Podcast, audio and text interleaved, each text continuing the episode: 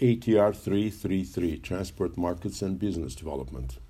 The course is intended for logistics students to have a good grasp of different modes of transportation and opportunities open for developing strategies in each mode, concentrating on the various topics mentioned below with a both local and global view.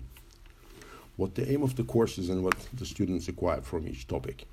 History of transport. In this introduction, a brief review of transport history in the world is given to the students.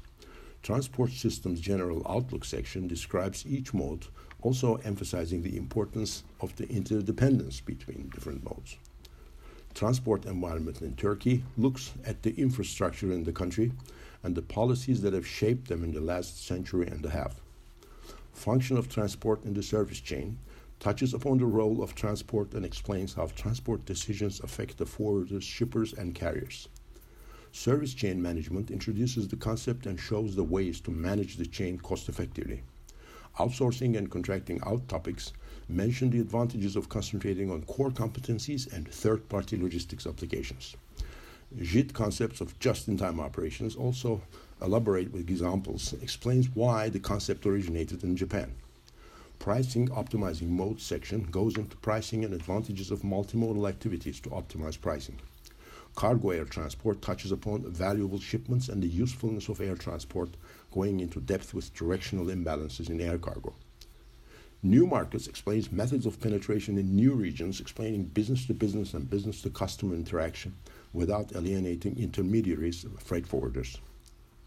Quality operations management defines quality and shows ways to manage it, improve it, and relates to the concept of cost effectiveness. Market driven strategies gives examples from the industry showing how the market requirements, if understood well, help form the needed strategies. Relationship management section focuses on the relationships between the suppliers, producers, distributors, transporters, and the customers. Strategic management draws attention to the continuous change in the environment and the transport needs that have to adapt and be modified.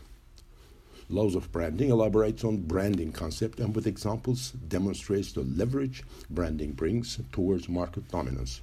Finally, Far East Markets lecture gives an insight into the Eastern Hemisphere markets where business development will be at its maximum in the 21st century. This course gives the students an overall global view of the transport and logistics world and prepares them for the next generation developments.